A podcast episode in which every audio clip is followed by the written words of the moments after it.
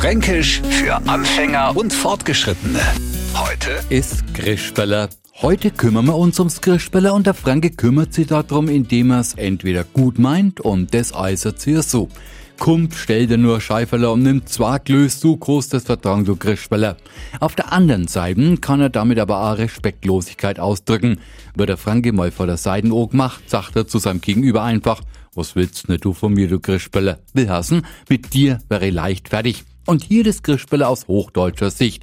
Stellen Sie sich jetzt mal, sagen wir mal, Arnold Schwarzenegger vor. Und Etzeler ist genau das Gegenteil. Keine Muskeln, nicht groß gewachsen, schlank, also nix auf die Rippen. Das wäre jetzt fränkische Grischbeller. Fränkisch für Anfänger und Fortgeschrittene.